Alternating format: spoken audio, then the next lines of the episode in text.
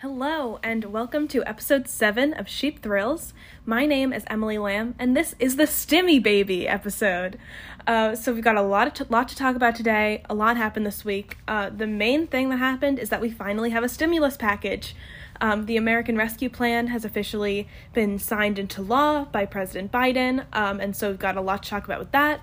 Uh, we also have some stuff to talk about in terms of uh, Joe Biden's cabinet picks and what's going on with the government actually being fully built fully built up now that we are 50 days into the Joe Biden presidency. Um, and also, as I'm sure you guys all know, um, this is this weekend is marking one year of the pandemic. Uh, so I just want to do a little bit of a year in review, talk about where we've been, where we're going, um, and kind of what's what's changed over the last year. So, first of all, stimulus package. We did it. We finally got there. Everyone is getting a check. Um, so the American Rescue Plan, as I said, literally just got signed into law uh, Thursday night um, by Joe Biden, and this was after like a several week negotiation process in Congress, obviously.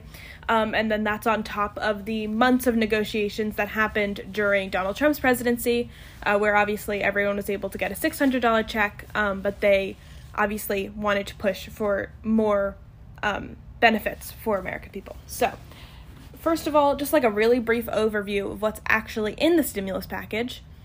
It is a 1.9 trillion dollar package, which I don't even I can't even comprehend how much money that is. Um, that is such a large number. It, it is crazy, but it has a lot in it that is actually going to, you know, help the American people, which is as I've said repeatedly, the point of the government is to help the people. So, the main thing that everyone wants to know about um, is that that 1.9 trillion dollars includes a $1,400 check to most Americans. Um, it, I'm not going to get into all the specifics because I don't think you guys care, but basically it's uh it's on like a sliding scale depending on your income level or your income bracket. Um, and it's also it changes depending on whether you have a partner, how many kids you have, and all that kind of stuff. So, um, but generally, fourteen hundred dollar check to most Americans, which will be hitting people's bank accounts starting this weekend, hopefully, which is pretty exciting. Um, it also extends unemployment insurance um, and also allocates like billions of dollars for coronavirus testing, uh, which is really important because now that we are getting to the point where people are getting vaccinated, I could definitely see that there's going to be a little bit less of an emphasis on getting tested, um, and we need to be making sure that even while vaccine vaccinations are going up, people aren't also continuing to get the virus. And if we're you know identifying new strands and those new strands aren't being able aren't being um, affected by the vaccine, then we're going to have those issues. So it's really important that we continue to be really aggressive with testing. Um, and so hopefully all of this support for local governments is really helpful. Um, and there is like also a lot of money that is going to local governments, um, generally for um, coronavirus funding um, and just making sure that testing is happening and vaccinations are happening, but also um, there's money allocated for infrastructure development and for um, housing and other things like that that local governments can control. Um, and there was some controversy about that within the negotiations because they were worried that any funding that was given to local governments wouldn't just be used for you know coronavirus testing and, and the, the important things and it was going to be you know, allocated in the wrong way, uh, but eventually that provision did get passed. Um, the other important thing about the checks is that there is like a narrower eligibility um, for people who are able to be qualified to get the checks. Um, there was, you know, the, the, the moderate Democrats, especially in the Senate, Kyrsten Sinema, uh, who we will talk about, um, and like Joe Manchin, they were concerned that having a stimulus check that goes to like most Americans um, would result in you know the rich getting richer and the poor getting poorer, which is untrue. But in order to like appease those that like that that group of Democrats, uh, Joe Biden did allow for the um, there to be like a stricter limitation on who's able to get the check. So now like the threshold is a little bit higher in terms of who qualifies. Um, that's just another important thing to say is that there was a lot of um, negotiations and a lot of uh, compromises in terms of a, a lot of these provisions. Um, so while again, like the vast majority of what the Democrats wanted did get passed, I mean, it it is a 1.9 trillion dollar bill, so they really didn't have to give up much. Um, but there are a bunch of kind of slight provisions that moderate Democrats needed in order to pass it. One of those things that we'll talk about a little bit later is the minimum wage, right? If if that minimum wage provision was able to get into the stimulus package, there's no way that we would know for sure um, that the bill would have even passed the Senate um, and whether it would have passed the House. And obviously, that's a much larger compromise. Um, but I still think that it's it's important to note how frankly little the Democrats gave up, um, which you know we have all three branches of the government. We're able to get legislation through, um, and I think that's something that's really important. There's obviously there's always going to be criticism of the fact that it should be two thousand dollar monthly checks. Uh, there should be the minimum wage provision. There should be a bunch of different things within um, this bill. Um, but I still think that it's really important that we acknowledge how groundbreaking this is and how impossible like this would never ever have happened four months ago. Um, like we're really at a point where we can legislate and we can get bills through congress. Um, and you know i saw a um, I saw like an infographic or something that was noting the how many days it took to pass major legislation in each presidency. And for um, you know, Obama, it was 300 days. For Trump, it was, you know, 150 days. I'm making these numbers up. I truly don't know off the top of my head. Um, but the point was that Joe Biden's number is 50. 50 days into his presidency, he was able to pass this major piece of legislation.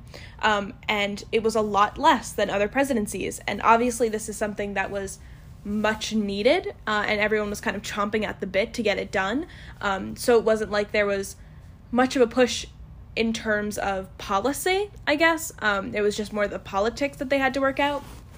But I think it's still important. Uh, and it just goes to prove that elections matter, right? We voted for this president, we voted for the Senate, we voted for this House that actually was able to pass legislation and get things done, which is pretty good. I feel pretty good about it at least. Um, and it's anyway, this is a little bit of a tangent, um, but I just think that it's important to acknowledge that, well, it's not perfect. It is not 100% perfect. Um, it's not a it's not a bill that's like the best bill ever in the history of the world, but it is pretty dang good. Um, and I think that we need to give it a little bit more credit. Um, again, I, I recognize that I'm in a little bit of a silo in terms of the voices that I hear, um, but people are people need to go outside, touch some grass, get off their computers for a little bit because I don't think that they are acknowledging how groundbreaking this bill is. Um, so, anyway, slight tangent on that. Um, that's basically the stimulus package. That's what's in it. That's the significance in that sense. Um, how did it come to be? Crazy, craziness on C SPAN, basically. Um, but what ended up happening was that uh, you know the original bill passed the House, went to the Senate. Everyone knows how a bill becomes a law. We don't really need to get into that, but um, in the Senate, they basically tried to pass a whole bunch of um, different provisions. So they did what they called a vote-a-rama, and they had it was like 18 hours of straight voting um, on all of these different amendments that different senators wanted to include. Um, just it was like it was crazy and there was so much going on there that i really like can't even um, talk about all of the things that they voted on but basically the most important thing that they voted on was the minimum wage um, and uh, Bernie Sanders offered the amendment um, to increase the minimum wage to fifteen dollars, but did, obviously did not get enough support to get it passed in. Um, and obviously, this was after the Senate parliamentarian said that um, the bill couldn't include the fifteen dollar minimum wage because of you know antiquated Senate rules, which I talked about last week, so I won't get into. Um, but basically, Bernie Sanders was like, "Screw that! I'm going to try to get this amendment in anyway. Um, and basically, they just did not get enough support. Um, and the the Kyrsten Sinema, uh, Joe Manchin voted against it. Uh, Kyrsten Sinema, I'm sure you guys have seen the video on Twitter um, of her voting no, kind of like bouncing up to the to the dais and then giving a little thumbs down and and then walking away. And it just everyone got pretty a pretty much a bad taste in their mouths because the whole point of the minimum wage is to lift like something like 32 million Americans out of poverty. Um, and the way she voted on it was just like so joyful um, and so like upbeat and happy. And it was just very um, jarring to see because um, obviously there was a very, there was a big tone difference between what she was voting on and her behavior. Um, and you know, I won't get into like hashtag girl boss culture because it annoys me and I don't want to talk about it. But it is kind of somewhere in that vein of like you can't be a, you know, a female icon if you're not helping actually bring about change that's going to help real women. Um, anyway, our first openly bisexual senator, and she's a little bit disappointing, but it's all right. Her election's coming up in Arizona. The other thing that's annoying about Kyrsten Sinema is that she supported increasing the minimum wage like, you know, 10 years ago, a couple years ago, and then she became a senator and she thought that okay, well in order to keep my seat, I have to be against the minimum wage. I have to be so extremely moderate um, that I get reelected. And that's just it's so frustrating because if it's something that you genuinely believe, if you believe that increasing the minimum wage is a good thing, and the only reason you're going to vote against it is because you're afraid of losing your seat, then I don't think you deserve your seat. And I've said this over and over again in past episodes, but you just you need to have a backbone and you need to vote in first of all the way that your constituents want and something like 75% of American people want the minimum wage increase or they think that the minimum wage should be increased. And second of all, you need to vote your conscience. And if you're not voting your conscience, if you're not voting and doing what you think is genuinely best for the American people, you're voting to, to, to save your own skin, to do what's genuinely best for you, then you need to you need to get out of Congress. You need to go back to Arizona and you need to make way for somebody who will genuinely put people's interests first before their own. And that's the biggest issue with American politics, um, is that nobody, very few people, are able to put the people's interests over their own.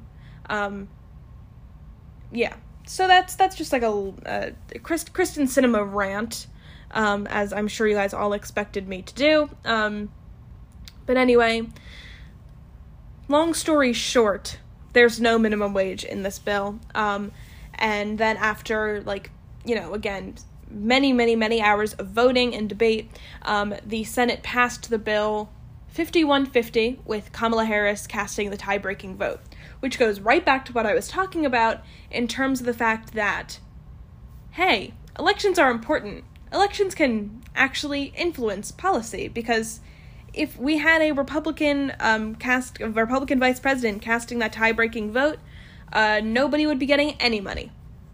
So, well, again, like a lot of the criticisms of this bill are extremely valid.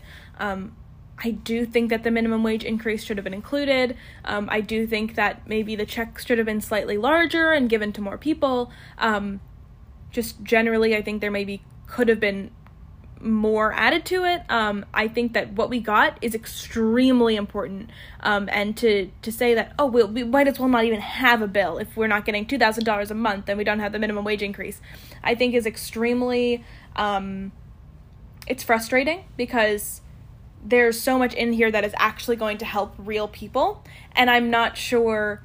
You know, I I saw someone say you know $1400 is a lot for poor people and also not a lot for poor people. So like it's it's important to acknowledge the fact that this amount of money is actually going to help people. Um, but we also can't stop at just this one $1400 check. We need to be continuing to supplement it with more housing assistance and more unemployment insurance and all of the different things that are going to help people really get back onto their feet. So that's an important, you know, just important conversation to have about um, the the overall impact of this bill. So after it passed the Senate, uh, went back to the House.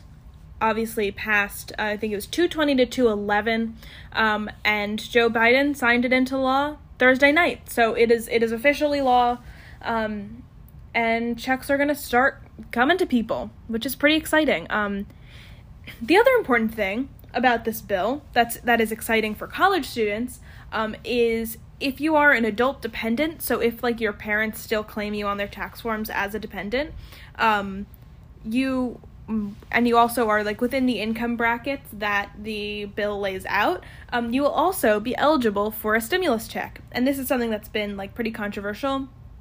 Not really among politicians because I don't think they really care about us, um, but among college students and among adult dependents because um, adult dependents includes college students, um, so it includes anybody like over 17 um, whose parents are still claiming them, but also includes um, like senior citizens and older people.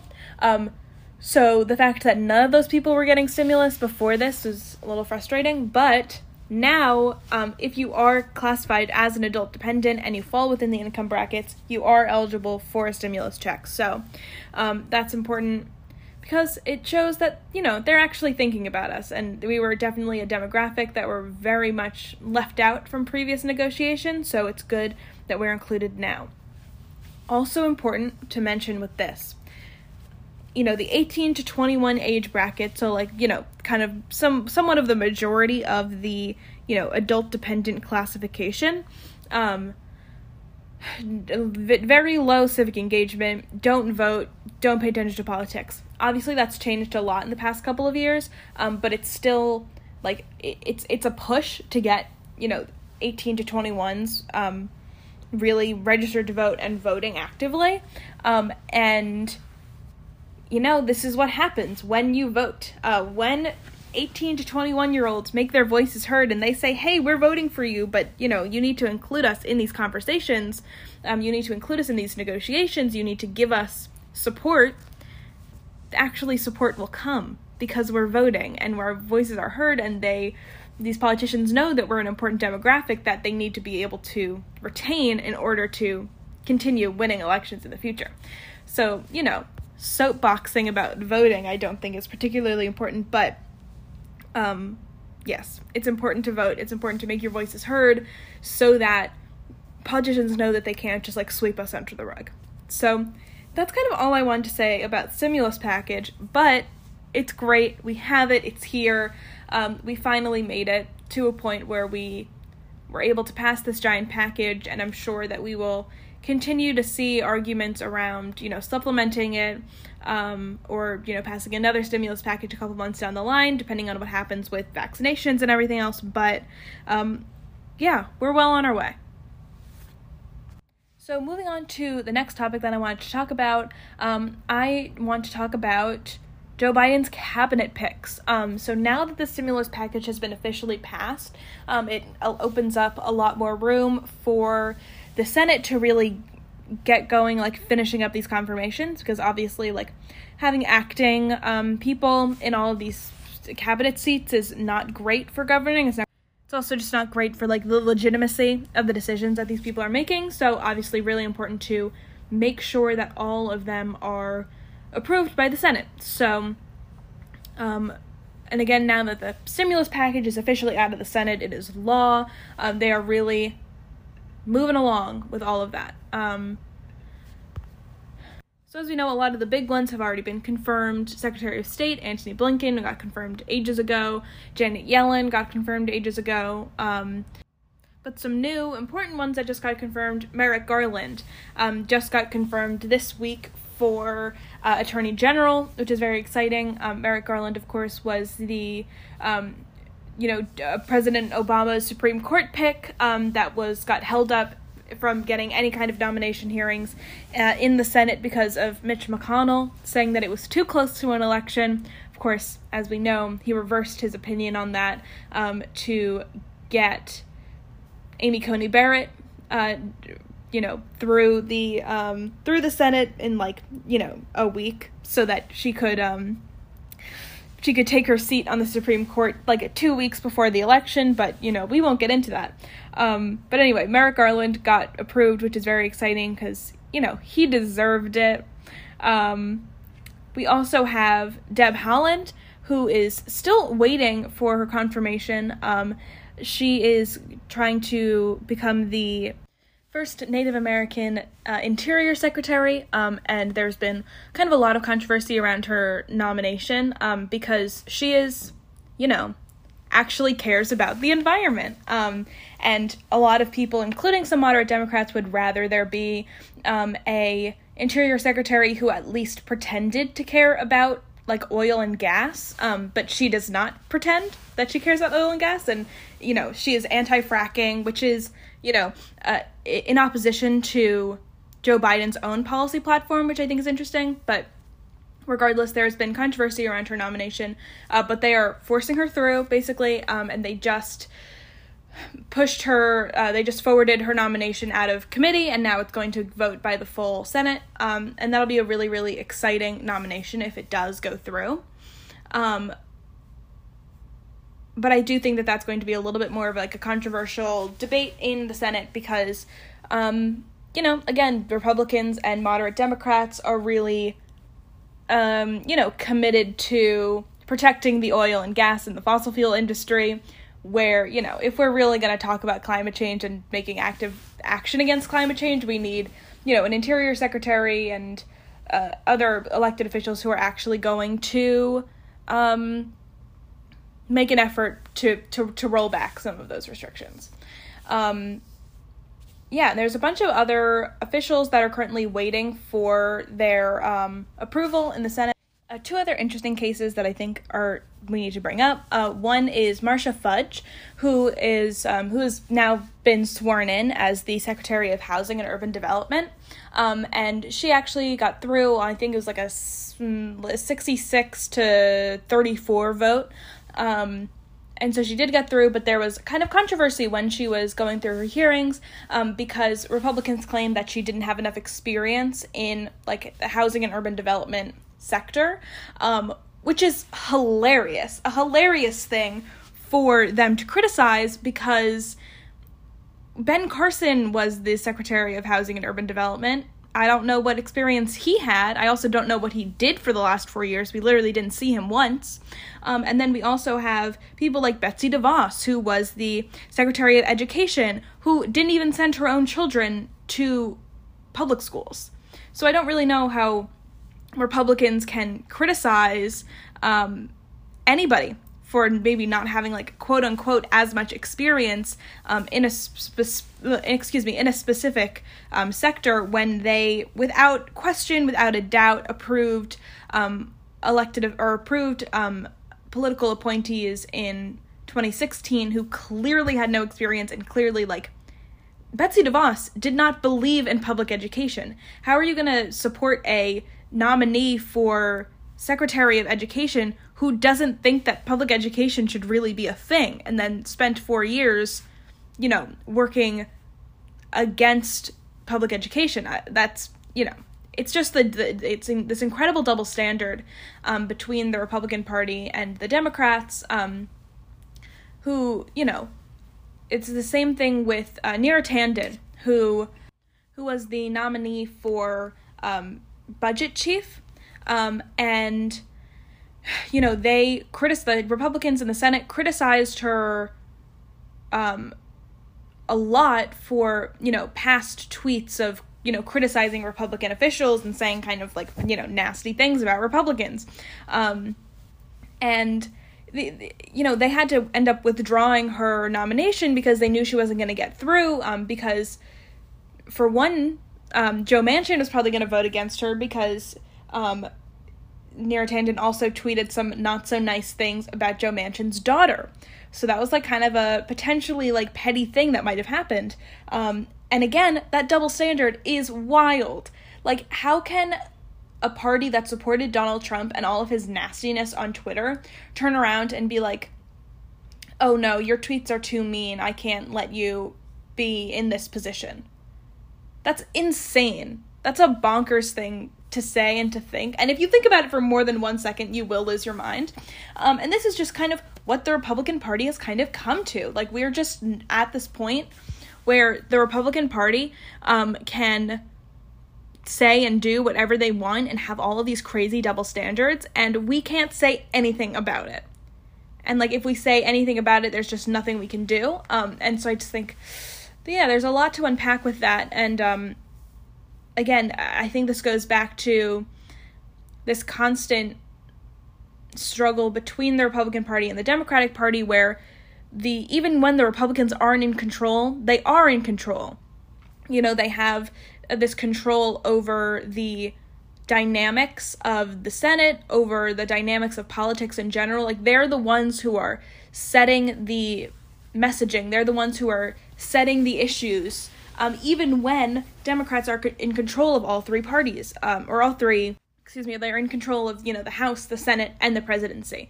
You know, why are we waiting to hear what Republicans say and then responding instead of being the ones who are setting the messaging, setting the issues that are going to be debated, and then controlling that debate. You know, we do a lot of responding as opposed to being the ones who are, you know, setting out and and and you know, creating the debate. Um, so I just think that's an important thing to talk about, and just goes to show that like the Republican Party they're good at messaging, they're good at campaigning for some like ungodly reason.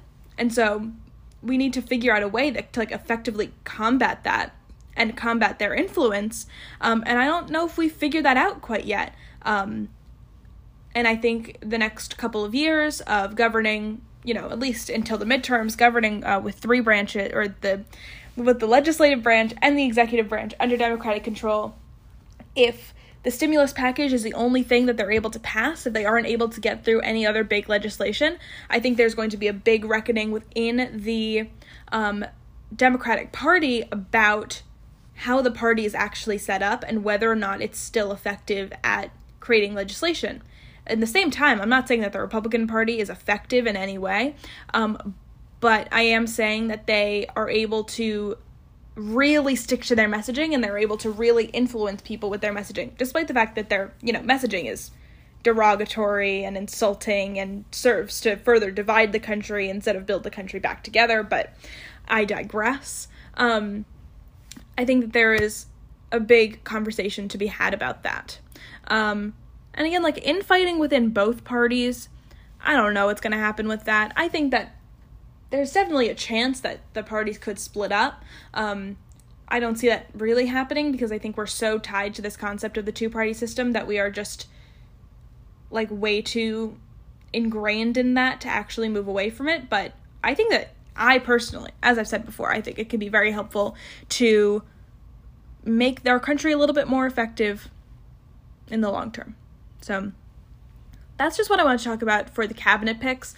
Um, I think it's again it's important to to note things are being held up um, because of you know Republican hypocrisy um, within a lot of areas. So it's important to watch that and note when Republicans are doing things that they wouldn't have done if there was a Republican president. Um, and who knows if Democrats would have done it if there was a Republican president? I don't know. I'm not talking about that. I'm talking about right here, right now.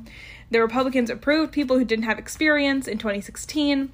There's people maybe with not as much experience in 2020, and they are approving those people. It's just that straight up hypocrisy there. Um, so I think it's important to bring that up and talk about it a little bit, and also to pay attention to how the um, government is shaping up, right? So it's only been 50 days of the Joe Biden presidency, and it's felt like an extremely long time, but 50 days is not that long, you know? So um, we're still waiting to see how this government is going to shape up and you know what those main policy positions and what the main platform is going to be what are the priorities for this administration um, and we have an idea of what they're going to look like but we haven't seen it all shape up yet um, and again, I think, you know, the passage of time is whatever. We can talk about that. But um, we have yet, you know, 50 days is not a long time in terms of the four year term that Joe Biden has.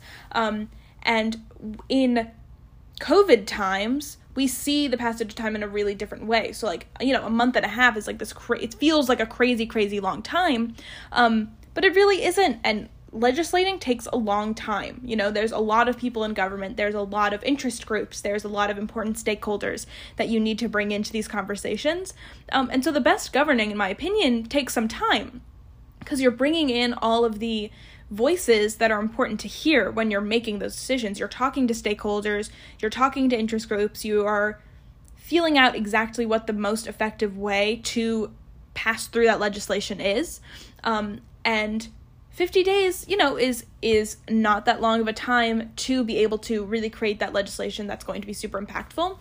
Um, and also, it's not enough time to really figure out exactly the priorities of the administration. Um, and I think, especially with all of the chaos that happened before inauguration with the riot and everything else, um, I think that there's an argument that oh well he should have set all those priorities and she he should have made all of these decisions like during the transition period. I just think that there was so much unknown during that transition period um, that I think it's okay that we give Joe Biden a little bit of grace and a little bit of uh, time to make all of those priorities known. Um, and so anyway, I, that's a, another again a little bit of a tangent, but I do think that it's important that we're to, to note that we are continuing to watch this um, government take shape, take form, um, and move on from the stimulus package because obviously that was everyone knew that was going to be the biggest first priority. But now that that's over and done with, what's next? You know, um, and the complications with foreign policy and everything else. Um, we just need to make sure that we are watching this government, watching what's happening, um, and making sure that the campaign promises that he made um, are going to continue. He's going to continue living up to them. Um, yeah, so that's that's that's my little tangent on the government, the executive branch. It's coming together.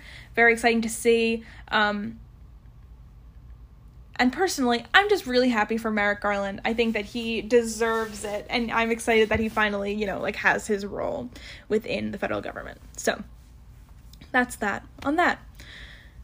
So, the last thing I want to talk about today, last big topic that I want to talk about is COVID. And this is so I've talked about COVID on like every episode, so I'm going to I'm going to give this an official name. I'm sure that I'm not the first person to come up with this. So if by chance someone is listening to this and uh, they get mad at me, please don't sue me. This is whatever. Like I please. Um, but we're going to call it COVID Corner. This is COVID Corner once a week we're going to talk about some COVID updates. Um, I just want to give it a name because I think that it'll be fun. Anyway, so as of the day you're hearing this, which is March the 13th, um, it has been, for me at least, uh, one year in lockdown. Um, and as of March 11th, we are at one year of the World Health Organization officially declaring this a pandemic. Um, so it's been a year and it has been a very very very weird crazy insane year. Um so like personally beyond the political implications of all of this which we can talk about for years um personally this has been a kind of crazy year for me of course. Um i went into lockdown again march of 2020 i was finishing up my senior year of high school. Uh, I watched, you know, all of my like senior events get canceled. No prom, no like graduation happened, but it was you know half the size. Um, you know, no senior trips, none of that, which like obviously is not important in relation to all of the other really insane things that happened and all the really really scary, dark, bad things that happened. Um, but you know, I did. I, I, lost that part of my senior year. Um, I, you know, had to make my college decisions kind of at home alone with my family, um, not kind of being surrounded by my friends at that time. Um, I moved out of my hometown um, for like literally, I grew up in the same town my entire life. I moved during uh, quarantine. I started college. I then moved out. You know, I um, moved to Washington D.C., where I am now. So I'm like officially on my own. Um, so it's been a crazy year, and I've been ref- doing a lot of you know reflecting on the past year of all of our lives, um, and I've been thinking about my own growth, and I've been talking to some of my friends about it, and I've been asking them, you know, if they feel that they were really changed by this year, um, and whether they were really impacted by this year or whether the growth that happened to them was just kind of like a natural thing, um, or whether it was really influenced by the pandemic. And so, like, for me personally, again, like, this year in my life, like, in the class of the high school class of 2020's lives, uh, this was gonna be a year of like, you know, self discovery anyway, right? So, graduating from high school, starting college, moving out, kind of being on our own for the first time is going to be an important an important milestone in all of our lives anyway. But then on top of it, we were alone a lot. You know, we weren't able to experience that like coming together of the end of senior year. We weren't able to make friends kind of in the same way um, that people usually are beginning of freshman year. Um, and that's something I've seen a lot with all of my friends is yeah, we're in college. Yes, we're having those college experiences, but it's really not it's not the same. Um, and so in a lot of ways, while we have um, grown and we've changed a lot, we've grown and changed a lot in a way that's very different from our peers who who had these experiences before us. And you know, no matter what happens with vaccinations and whatever happens next fall, I think that all of our lives are going to be very profoundly impacted by this year. Um, and I think um, our college experiences are going to be very profoundly impacted by this year. We are going to come in sophomore year basically as if, for a lot of us, uh, as if we were freshmen. And so, you know, how are we going to be able to build relationships? Um, are we going to still know how to build relationships? That's something that I've experienced, you know, moving out um, being in a new place, I've had to start making friends again. One, first of all, for the first time in years, I've had to like meet new people and make new friends. Um, and not, you know, because I'm not going to school with the same people I've known since kindergarten. And second of all, we're having to make friends after a year of basically not seeing anybody. So we have these like real like social impacts of like personally speaking for myself, I don't know how to interact with people anymore. Like I don't I don't know how to do small talk anymore because what I've been doing for the past year is talking to people that I already know, talking to my family, you know, or you know, meeting people over GroupMe or over social media, which is just not a, a way to build profound connections in any sense. You know, like you, you're just you can't you can't in my personal opinion i don't know how people are doing it but people are building these really profound connections over social media and they're coming to college with friends. Um, which is really interesting that i think there might be a divide between people who were able to find that like set friend group um, before college started or before we were able to get here in person and people who like myself personally like weren't able to build those like really really strong connections or find like a really really great friend group through GroupMe you know um, before college. So anyway there's the social implications there's the political implications of the past year of our lives. Of course there was the pandemic and then there was um, all of the protests that happened over the summer. Um, and it really i think caused a really big political awakening for a lot of people especially people my age um, where we were going through this this self discovery and making our decisions about college and and like watching the world change around us both personally and politically and socially. So I think it's obviously fair to say that this year profoundly changed a lot of people. Um, and I've personally seen among my peers of like an in, an increased emphasis on activism. Um, and you know there's there's we can talk about the the difference between like real activism and like quote unquote slacktivism. So you know all of the instagram infographics um, that have been going around for the past several several months like yes it's not real activism. Yes it's not like creating profound change systemically. But it does mean that um people are more aware of different social issues and they're more interested in learning and they're more interested in helping other people learn about those same social issues. So, you know, an infographic on societal racism is not going to change anybody's opinions, but it might mean that um, there's there's more people who can learn. There's more people who want to find the resources to learn. And in my opinion, that's a good thing.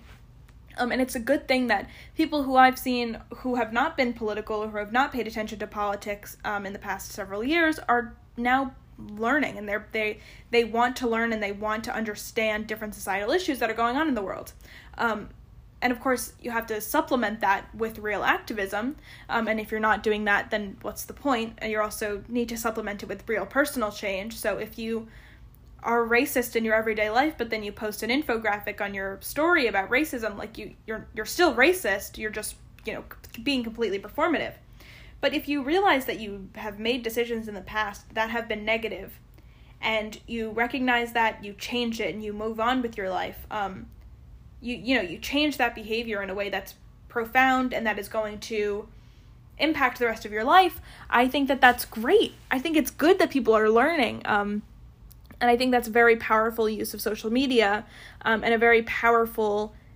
unforeseen implication of the last year. Um, and I think that we've all, yeah, so I think we've all done a lot of growth, a lot of self discovery. I can say for myself personally, I think that I've changed a lot in the last year. Um, I, and maybe I wouldn't say that I'm a completely different person, um, but at the same time, I think I'm a lot more aware of myself. I'm a lot more aware of what I want, and I'm a lot more aware of what I really truly care about um, because I've had to spend a lot of time just me myself and i just just me knocking around the old brain um, and while that was bad for a long time it also meant that i am a lot i think i'm a lot more driven. I, am a lot more self-motivated now because i've had to be. Um, going to school online is a very individual activity um, and you need to be able to kind of do those things yourself so i do feel like I'm a better person, but at the same time, like I said, I think that I socially um am going to struggle coming back into the real world. Um because I've spent again so much time by myself that I am able I don't you know, I think communicating and getting past the small talk is going to be a, a, difficult thing for everyone. And I think that it's important that as a community and as a society, we give each other grace um, when coming back into social settings and not you know push so hard um, to like build those connections back up to where they once were because it's going to take some time for us to come to terms with all, everything that happened to us in the last year um, and slowly build up our tolerance for being around large groups of people and being able to talk to people and being able to build those profound connections again so I think that that's an important thing to think about, and I think that the transition back into real life that's coming, it's around the corner. Um, vaccine vaccinations are, are, are going so fast. I can't wait. May first, I'm eligible.